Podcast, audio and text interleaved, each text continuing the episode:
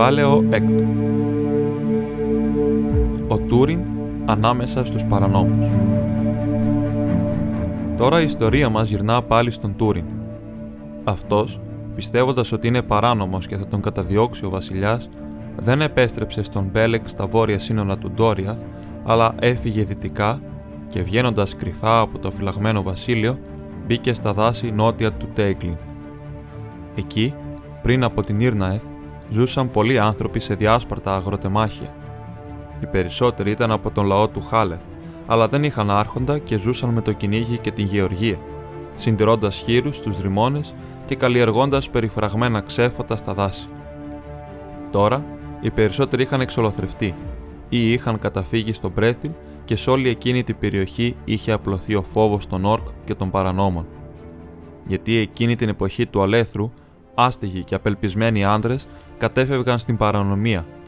Άνθρωποι που επέζησαν από τη μάχη και την ήττα και από ερυπωμένες εκτάσεις. Και μερικοί ήταν επίσης άνθρωποι που είχαν καταφύγει στα δάση εξαιτίας των κακό τους πράξεων. Κυνηγούσαν ή μάζευαν όσα τρόφιμα μπορούσαν. Πολλοί όμως τρέφονταν στις ληστείες και γίνονταν απάνθρωποι, όταν η πείνα ή άλλη ανάγκη τους πίεζε. Πιο πολλοί τους φοβούνταν το χειμώνα, σαν τους λύκους, και τους ονόμαζαν Γκαουργουέιθ, λικάνθρωπους, όσοι υπερασπίζονταν ακόμη τα σπίτια τους.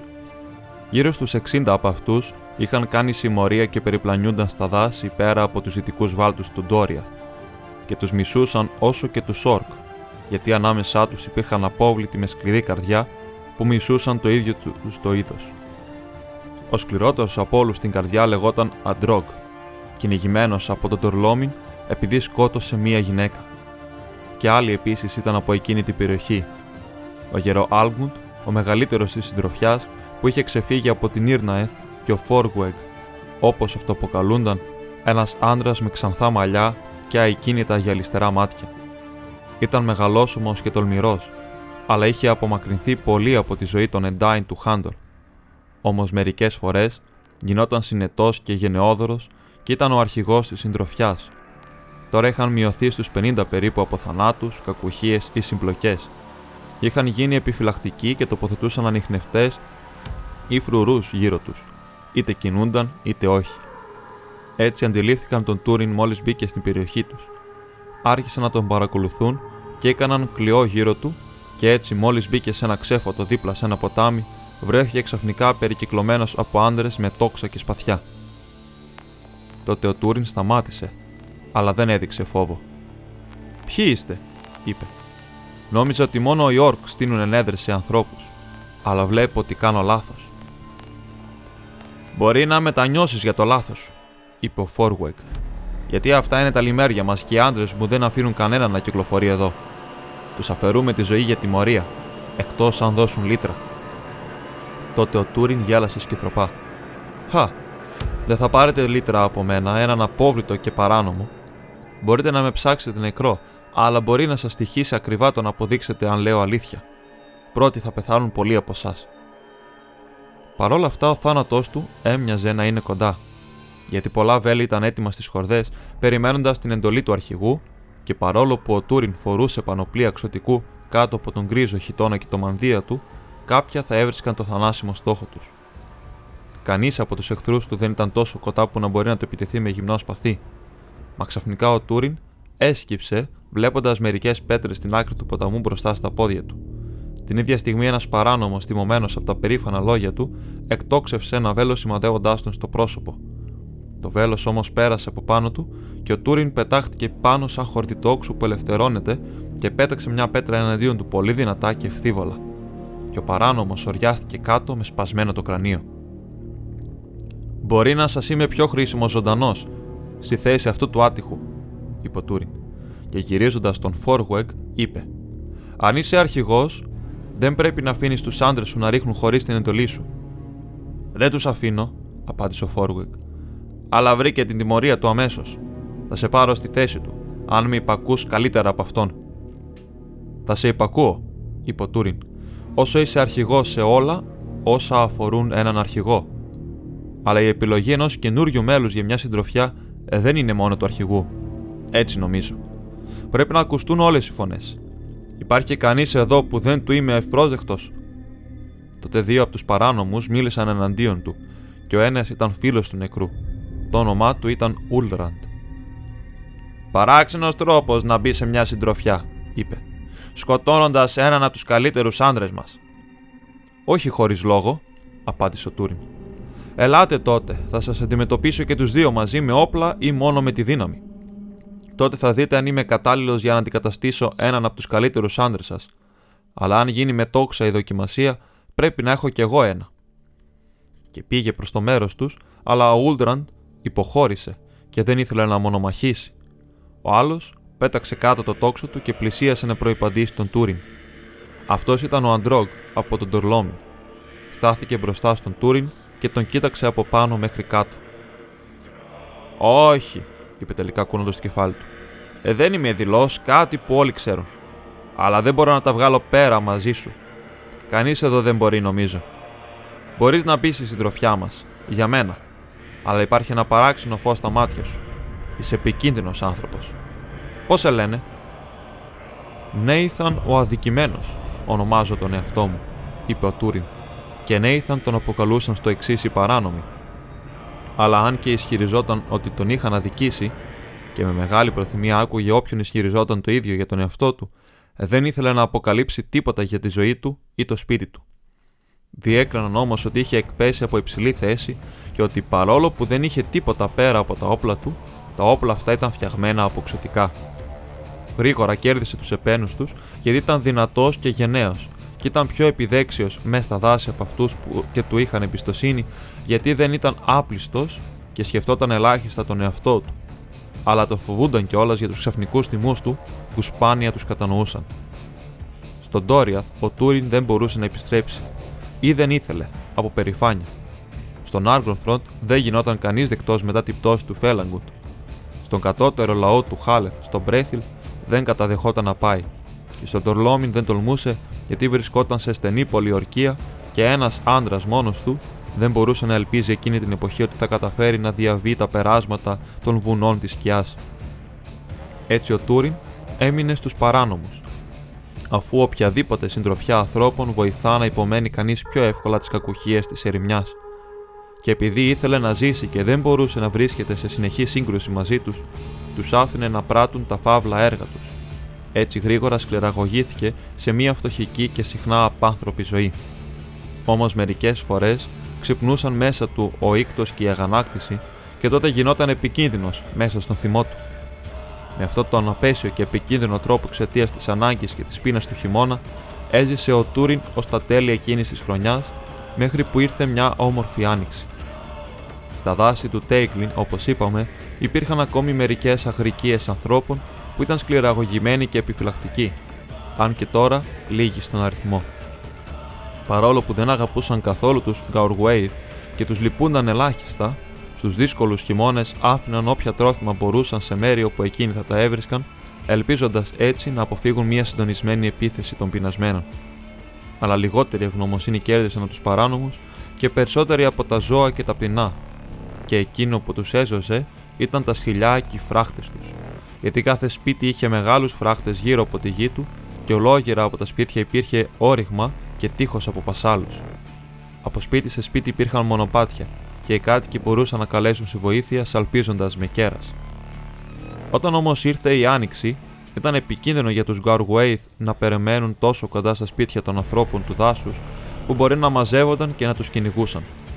Έτσι ο Τούριν αναρωτιόταν μήπως ο Φόργουεγ τους οδηγήσει σε κάποια άλλη περιοχή. Στο νότο, όπου δεν είχαν απομείνει άλλοι άνθρωποι, υπήρχε περισσότερη τροφή και κυνήγι και λιγότερη κίνδυνη. Τότε μια μέρα ο Τούριν δεν έβρισκε τον Φόργουεκ και επίσης τον Αντρόκ τον φίλο του, και ρώτησε πού βρίσκονται, αλλά οι σύντροφοί του έβαλαν τα γέλια. Έχουν πάει για δικές τους δουλειές, φαντάζομαι, είπε ο Ούλτραντ. Δεν θα αργήσουν να γυρίσουν και τότε θα φύγουμε. Βιαστικά ίσως, γιατί θα είμαστε τυχεροί αν δεν έρθουν πίσω τους και οι μέλισσες της Κυψέλης. Ο ήλιος έλαμπε και τα φύλλα ήταν καταπράσινα και ο Τούριν ήταν εκνευρισμένος από το άθλιο στρατόπεδο των παρανόμων και απομακρύθηκε μόνος του μακριά στο δάσος. Άθελά του θυμήθηκε το κρυμμένο βασίλειο και του φάνηκε ότι άκουγε τα ονόματα των λουλουδιών του Ντόριαθ σαν απόϊχος από μια παλιά γλώσσα σχεδόν ξεχασμένη. Μα ξαφνικά άκουσε φωνές και μια νέα γυναίκα πετάχτηκε μέσα από έναν θάμνο. Τα ρούχα της ήταν σκισμένα από αγκάθια και καθώς έτρεχε πολύ φοβισμένη, σκόνταψε και έπεσε κάτω αγκομαχώντας. Τότε ο Τούριν όρμησε με τραβηγμένο σπαθί και κτύπησε έναν άντρα που πετάχτηκε από τους θάμνους κυνηγώντας την. Και μόνο τη στιγμή του χτυπήματος αντιλήφθηκε ότι ο άντρας ήταν ο Φόρουεγ.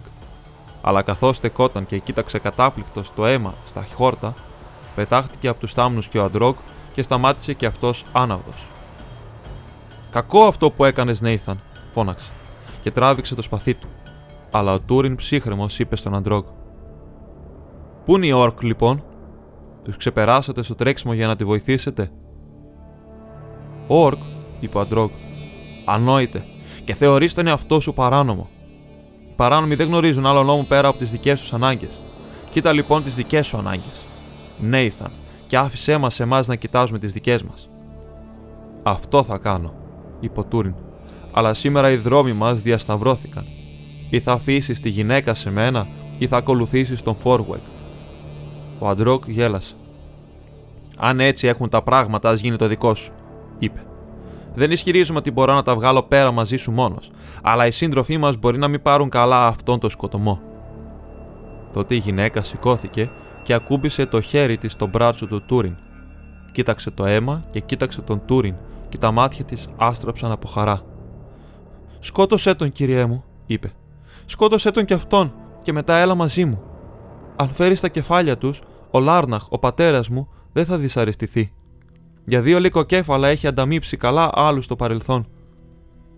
Αλλά ο Τούριν είπε στον Αντρόγκ: Είναι μακριά μέχρι το σπίτι της. Δύο χιλιόμετρα περίπου, τα απάντησε αυτός. Σε ένα σπίτι με φράκτη προς τα εκεί, αυτή έχει βγει έξω. Πήγαινε γρήγορα τότε, είπε ο Τούριν, γυρίζοντας τη γυναίκα.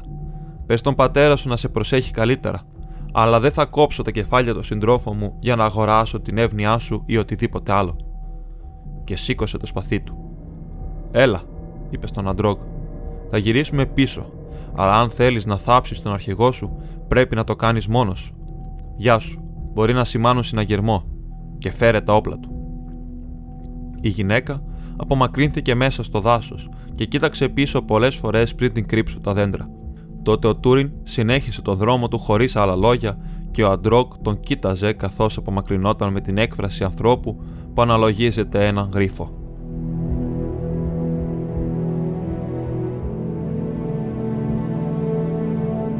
Όταν ο Τούριν γύρισε πίσω στο στρατόπεδο των παρανόμων, τους βρήκε γεμάτους ένταση και ανησυχία, γιατί είχαν μείνει ήδη πολύ στο ίδιο μέρος, κοντά σε σπίτια που φρουρούνταν καλά και μουρμούριζαν σχόλια κατά του Φόρουεκ.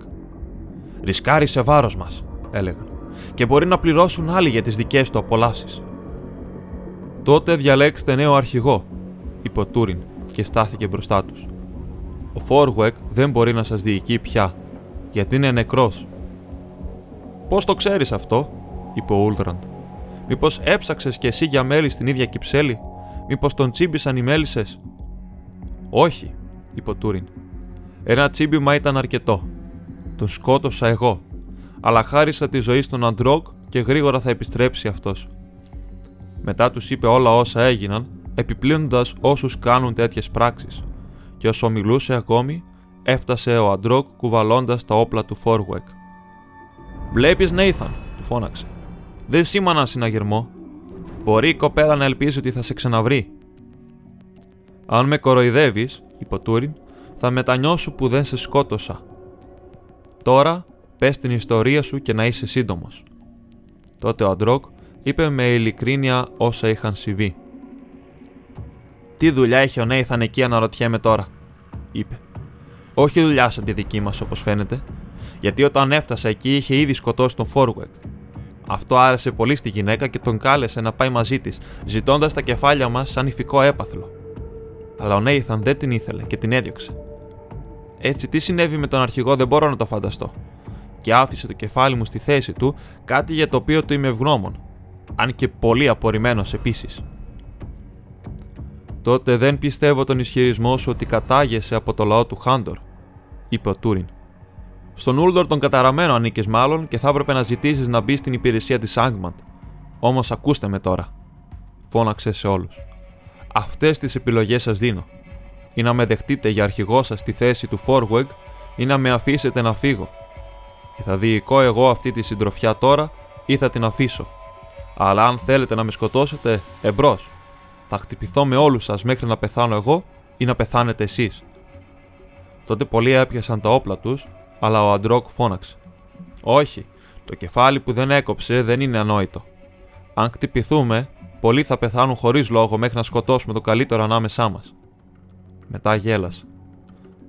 Όπως έγινε όταν μπήκε στη συντροφιά, έτσι γίνεται και τώρα. Σκοτώνει για να κάνει χώρο. Αν αποδείχτηκε καλό πριν, μπορεί να αποδειχτεί και πάλι. Και μπορεί να μας οδηγήσει σε καλύτερη μοίρα από το να σκαλίζουμε τα σκουπίδια άλλων. Και ο Γεροάλγκουντ είπε: Ο καλύτερος ανάμεσά μας. Κάποια εποχή θα κάναμε και εμείς το ίδιο αν τολμούσαμε. Έχουμε ξεχάσει πολλά όμως. Μπορεί να μας φέρει στα σπίτια μας το τέλος. Ο Τούριν όταν άκουσε αυτά τα λόγια, έκανε τη σκέψη ότι από αυτή τη μικρή συμμορία θα μπορούσε να δημιουργήσει ένα ελεύθερο δικό του φέοδο. Αλλά κοίταξε τον Άλγουντ και τον Αντρόου και είπε: Στα σπίτια σας, ψηλά και κρύα τα βουνά της σκιάς ορθώνονται ενδιάμεσα. Πίσω τους είναι ο λαός του Ούλντορ και γύρω του οι στρατιές της Άγμαντ. Και αν αυτά δεν σας πτωούν, 7 φορές 7 άντρες, τότε μπορεί να σας οδηγήσω σπίτια σας. Αλλά πόσο μακριά θα φτάσουμε πριν πεθάνουμε; Όλοι έμειναν σιωπηλοί. Τότε ο Τούριν μίλησε πάλι. Με δέχεστε για αρχηγό σας; Τότε θα σας οδηγήσω πρώτα έξω στην ερημιά, μακριά από τα σπίτια των ανθρώπων. Εκεί μπορεί να βρούμε καλύτερη μοίρα. Μπορεί και όχι. Αλλά τουλάχιστον θα προκαλούμε λιγότερο μίσος για το είδος μας. Τότε όλοι όσοι ήταν από το λαό του Χάντορ συγκεντρώθηκαν γύρω του και τον αποδέχτηκαν για αρχηγό τους. Συμφώνησαν και οι άλλοι λιγότερο πρόθυμοι και αμέσως τους οδήγησε μακριά από εκείνη την περιοχή.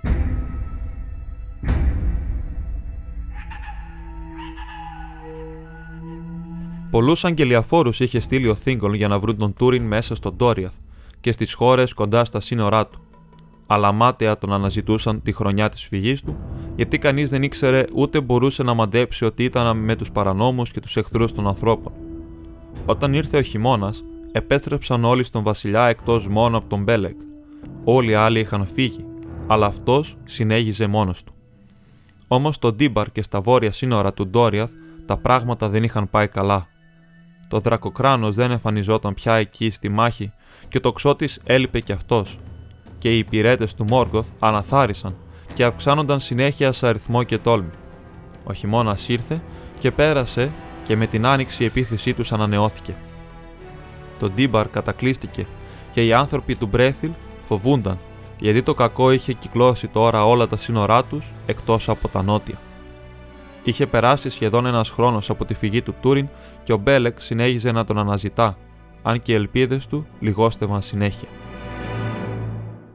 Στις περιπλανήσεις του πέρασε βόρεια στις διαβάσεις του Τέιγκλιν και εκεί, ακούγοντας τα άσχημα νέα για μια νέα επιδρομή ορκ από το Τάουρνου Φούιν, γύρισε πίσω και έτυχε να περάσει από τα σπίτια των ανθρώπων του δάσους λίγο μετά την αναχώρηση του Τούριν από την περιοχή. Εκεί άκουσε μία παράξενη ιστορία που κυκλοφορούσε ανάμεσά τους. Ένας ψηλός και αρχοντικός άνθρωπος ή κάποιος πολεμιστής των ξωτικών, έλεγαν μερικοί, εμφανίστηκε στο δάσος και σκότωσε έναν από τους Γκαουργουέιθ και έσωσε τη κόρη του Λάρναχ που την κυνηγούσαν. Πολύ περήφανος ήταν, είπε η κόρη του Λάρναχ στον Μπέλεκ με λαμπερά μάτια που σχεδόν δεν καταδέχτηκαν να με κοιτάξουν. Όμως αποκάλεσε τους λικάνθρωπου συντρόφους του και δεν ήθελε να σκοτώσει έναν άλλον που ήταν εκεί και ήξερε το όνομά του. Νέιθαν τον αποκάλεσε. Μπορείς να εξηγήσει αυτόν τον γρίφο, ρώτησε ο Λάρναχ το ξωτικό. Μπορώ, δυστυχώς, είπε ο Μπέλεγ. Ο άνθρωπος για τον οποίο μιλάτε είναι αυτός που αναζητώ. Δεν είπε τίποτα άλλο στους ανθρώπους του δάσους για τον Τούριν, αλλά τους προειδοποίησε για το κακό που συγκεντρωνόταν βόρεια. Γρήγορα οι Ορκ θα ορμήσουν πεινασμένοι και σε αυτή τη χώρα, τόσοι πολλοί που δεν θα μπορείτε να αντισταθείτε, είπε. Αυτή τη χρονιά θα αναγκαστείτε να απαρνηθείτε ή την ελευθερία σας ή τη ζωή σας. Πηγαίνετε στο Μπρέθιλ όσο είναι ακόμη καιρός. Τότε ο Μπέλεκ συνέχισε τον δρόμο του με γρήγορο ρυθμό και αναζήτησε τα λιμέρια των παρανόμων και όποια σημάδια μπορεί να του έδειχναν πού έχουν πάει. Και γρήγορα τα βρήκε. Ο Τούριν όμως προπορευόταν αρκετές ημέρες τώρα και κινιόταν γρήγορα, φοβούμενος την καταδίωξη των ανθρώπων του δάσους και είχε χρησιμοποιήσει όλες τις τέχνες που ήξερε για να εμποδίσει ή να παραπλανήσει όποιον δοκίμαζε να τον ακολουθήσει. Οδήγησε τους άντρες του δυτικά, μακριά από τους ανθρώπους του δάσους και τα σύνορα του Ντόριαθ, μέχρι που έφτασαν στο βόρειο άκρο των μεγάλων υψηπέδων ανάμεσα στις κοιλάδες του Σύριον και του Νάρογκ. Εκεί η περιοχή ήταν πιο ξηρή και το δάσος σταματούσε ξαφνικά στο χείλος μιας ράχης. Κάτω μπορούσε να διακρίνει κανείς τον αρχαίο νότιο δρόμο που ανέβαινε από τις διαβάσεις του Τέγκλιν για να περάσει από τις δυτικές παρυφές των Ρικότοπων πηγαίνοντας προς τον Άργοθρον. Εκεί οι παράνομοι έζησαν για ένα διάστημα σε μεγάλη επιφυλακή. Σπάνια έμεναν δύο νύχτες στο ίδιο σημείο και άφηναν ελάχιστα ίχνη της πορείας τους και της διαμονής τους. Έτσι, ακόμη και ο Μπέλεκ τους κυνηγούσε μάτια. Οδηγημένος από σημάδια που μπορούσε να διαβάσει ή από φήμες για το πέρασμα ανθρώπων ανάμεσα στα πλάσματα με τα οποία μπορούσε να μιλήσει, έφτανε συχνά κοντά τους, αλλά πάντα το λιμέρι τους ήταν εγκαταλειμμένο όταν έφτανε εκεί. Γιατί είχαν συνέχεια φρουρούς γύρω τους, μέρα και νύχτα, και με κάθε υποψία προσέγγισης έφευγαν αμέσως. Αλίμονο, φώναξε. Πολύ καλά δίδαξα σε αυτό το παιδί των ανθρώπων τη τέχνη του δάσους και του κάμπου. Σχεδόν θα πίστευε κανείς ότι είναι συμμορία ξωτικών. Όμως και αυτοί από την πλευρά τους αντιλήφθηκαν ότι τους ακολουθούσε κάποιος ακούραστος διώκτης που δεν μπορούσαν να τον δουν, αλλά ούτε και να τον κάνουν να χάνει τα ίχνη τους, και άρχισαν να ανησυχούν. Λίγο αργότερα έγινε και αυτό που φοβόταν ο Μπέλεκ. Οι Ορκ πέρασαν τον Πρίθιαχ και επειδή ο Χάντιρ του Μπρέθιλ τους αντιστάθηκε με όλες τις δυνάμεις που μπόρεσε να συγκεντρώσει, πέρασαν νότια από τις διαβάσεις του Τέικλιν, αναζητώντας μέρη να ελεηλατήσουν. Πολλοί από τους ανθρώπους του δάσους είχαν ακολουθήσει τη συμβολή του Μπέλεγ και είχαν στείλει τις γυναίκες και τα παιδιά τους να ζητήσουν άσυλο στο Μπρέθιλ.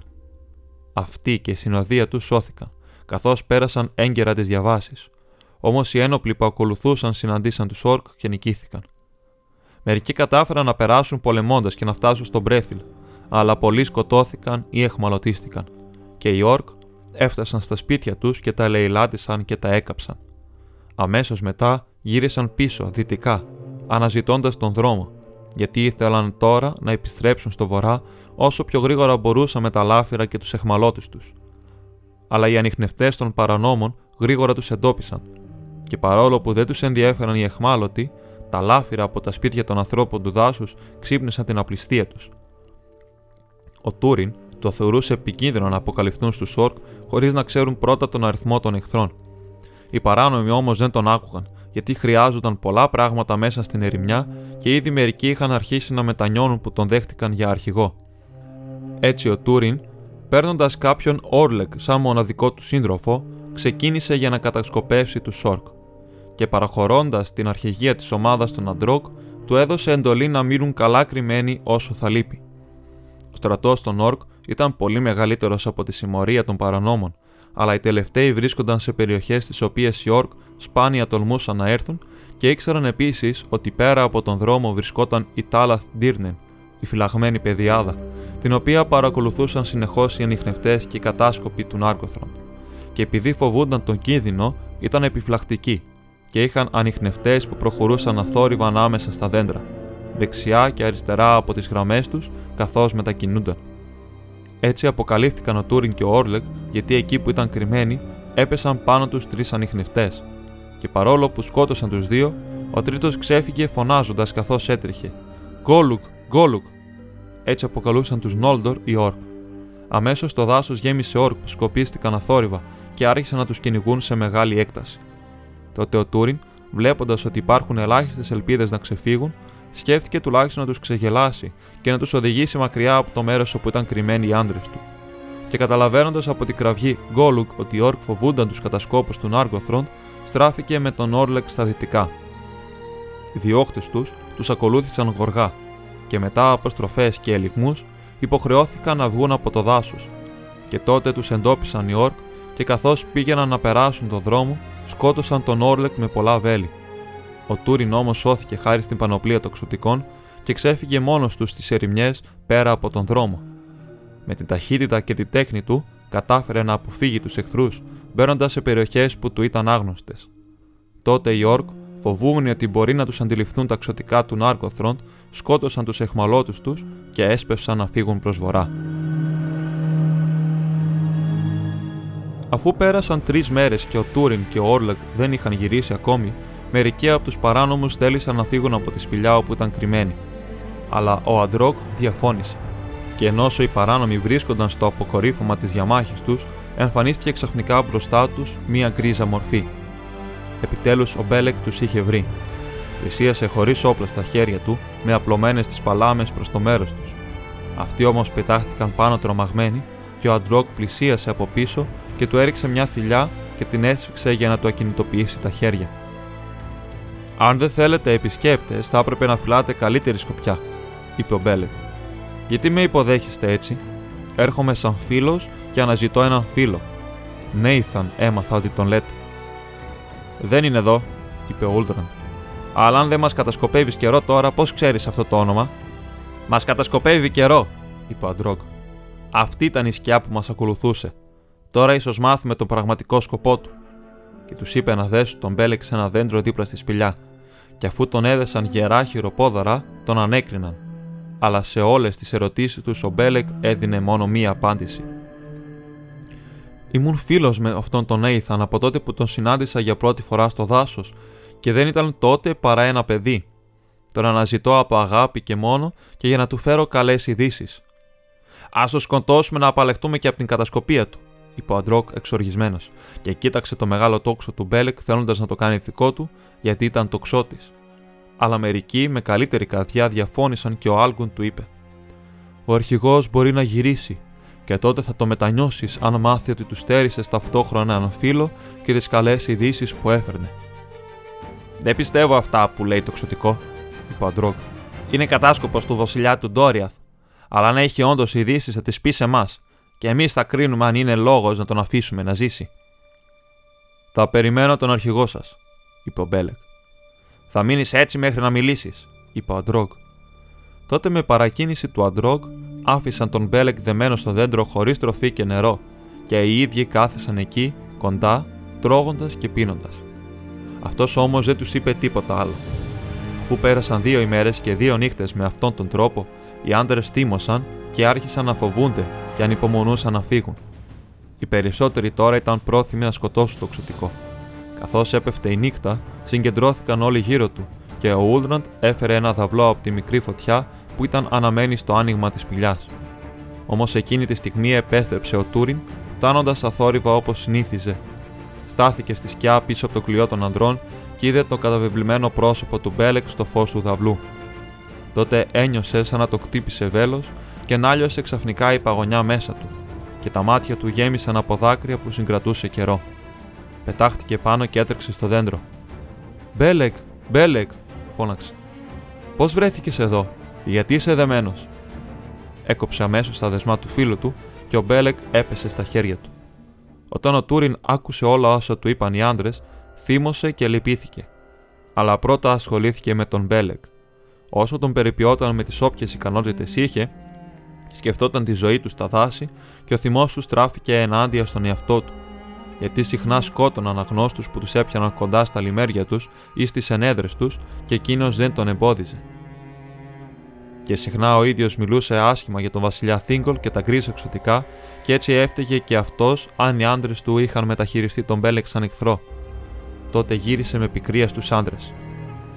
Φανήκατε σκληροί, είπε, και χωρίς λόγο. Ποτέ μέχρι τώρα δεν έχουμε βασανίσει εχμάλωτα. Όμως σε αυτή την κατάσταση μας έφερε η ζωή που ζούμε να φερόμαστε σαν όρκο. Άνομες και άκραπες ήταν όλες οι πράξεις μας. Υπηρετούσαν μόνο τον εαυτό μας και έτρεφαν το μίσο στην καρδιά μας. Αλλά ο Αντρόγκ είπε: Και ποιον θα έπρεπε να υπηρετούμε αν όχι τον εαυτό μας, ποιον θα έπρεπε να αγαπάμε όταν όλοι μας μισούν; Τα δικά μου χέρια τουλάχιστον δεν θα στραφούν ενάντια σε εξωτικά ή ανθρώπους, είπε ο Τούριν. Η Άγματ έχει αρκετούς υπηρέτες. Αν οι άλλοι δεν θέλουν να δώσουν αυτό τον όρκο μαζί μου, θα συνεχίσω μόνος. Τότε ο Μπέλεκ άνοιξε τα μάτια του και σήκωσε το κεφάλι του. Όχι μόνος, είπε. Τώρα επιτέλους μπορώ να σου πω τα νέα μου. Δεν είσαι παράνομος και το όνομα Νέιθαν δεν σου ταιριάζει. Όποιος φάλμα καταλογίστηκε στη συμπεριφορά σου έχει συγχωρεθεί. Εδώ και ένα χρόνο σε αναζητούν για να σε καλέσουν πίσω με τιμές στην υπηρεσία του Βασιλιά. Πολύ καιρό τώρα λείπει το δρακοκράνος. Αλλά ο Τούριν δεν έδειξε χαρά με αυτό το νέο και καθόταν για πολλή ώρα σιωπηλός. Γιατί με τα λόγια του Μπέλεκ μια σκιά είχε πέσει πάλι πάνω του.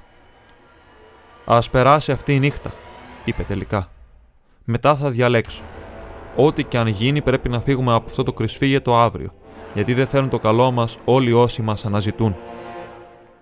Κανείς από όσους μας αναζητούν, είπε ο Αντρόγκ και έριξε μια άγρια ματιά στον Μπέλεκ. Το πρωί ο Μπέλεκ, έχοντας ήδη θεραπευτεί από τους πόνους του με τον τρόπο των παλιών ξωτικών, μίλησε στον Τούριν παράμερα. Περίμενα να χαρίσεις με τα νέα που σου έφερα, είπε. Σίγουρα θα γυρίσεις τώρα στον Τόριαθ. Και παρακάλεσε τον Τούριν να το κάνει αυτό με όλους τους δυνατούς τρόπους. Αλλά όσο πιο πολύ τον παρακινούσε, τόσο περισσότερο αντιστεκόταν ο Τούριν. Παρόλα αυτά, έκανε λεπτομερείς ερωτήσεις στον Μπέλεκ σχετικά με την κρίση του Θίγκολ. Τότε ο Μπέλεκ του είπε όλα όσα γνώριζε και τελικά ο Τούριν είπε: Δηλαδή ο Μάμπλουγκ αποδείχτηκε φίλος μου, όπως φαινόταν κάποτε; Μάλλον φίλος της αλήθειας, είπε ο Μπέλεκ, και αυτό ήταν το καλύτερο τελικά, αν και η απόφαση θα ήταν λιγότερο δίκαιη αν δεν υπήρχε η μαρτυρία της Νέλας. Γιατί, Τούριν, γιατί δεν μίλησες για την επίθεση του Σάιρου στο Μάμπλουγκ, τότε μπορεί να εξελισσόταν τελείως διαφορετικά τα πράγματα. Και, πρόσθεσε κοιτάζοντας τους άντρες που ήταν ξαπλωμένοι κοντά στο στόμιο της σπηλιάς, μπορεί να κρατούσες ακόμη το κράνος σου ψηλά και να μην ξεπέσει σε αυτή την κατάσταση. Μπορεί να θεωρήσει ότι ξέπεσα, είπε ο Τούριν. Μπορεί. Αλλά έτσι έγινε. Και μου κόπηκε η λαλιά. Υπήρχε μορφή στα μάτια του, χωρίς να με ρωτήσει τίποτα, για μια πράξη που δεν είχα κάνει εγώ. Η ανθρώπινη καρδιά μου ήταν υπερήφανη, όπως είπε ο Βασιλιάς. Και έτσι είναι ακόμη, Μπέλεκ Κουθάλιον. Δεν θα ανεχτεί ακόμη να επιστρέψω στο Μένεγκροθ και να υπομείνω βλέμματα ήκτου και συγχώρεσης σαν παραστρατημένο και μετανοημένο παιδί. Θα έπρεπε να δώσω συγχώρεση, όχι να λάβω. Και δεν είμαι πια παιδί, είμαι άντρας, σύμφωνα με το είδος μου, και έχω σκληρίνει από τη μοίρα μου. Τότε ο Μπέλεκ λυπήθηκε. Τι θα κάνεις τότε, ρώτησε. Θα παραμείνω ελεύθερος, είπε ο Τούριν. Αυτή την ευχή μου έδωσε ο Μάμπλουγκ όταν χωρίσαμε. Η χάρη του Θίγκολ δεν θα δοθεί και στους συντρόφους της πτώσης μου. Έτσι νομίζω. Αλλά δεν θα χωριστώ τώρα από αυτούς, αν δεν θέλουν και αυτοί να χωριστούν από μένα. Τους αγαπώ με τον τρόπο μου, ακόμη και τον χειρότερο από αυτούς λίγο. Είναι από τη δική μου φυλή και κάποιο καλό υπάρχει στο καθένα που μπορεί να καλλιεργηθεί. Νομίζω ότι θα σταθούν δίπλα μου. Βλέπεις με μάτια διαφορετικά από τα δικά μου, είπε ο Μπέλεκ. Αν προσπαθείς να τους αποκόψεις από το κακό, θα σε απογοητεύσουν. Αμφιβάλλω για αυτούς και περισσότερο από όλους για έναν.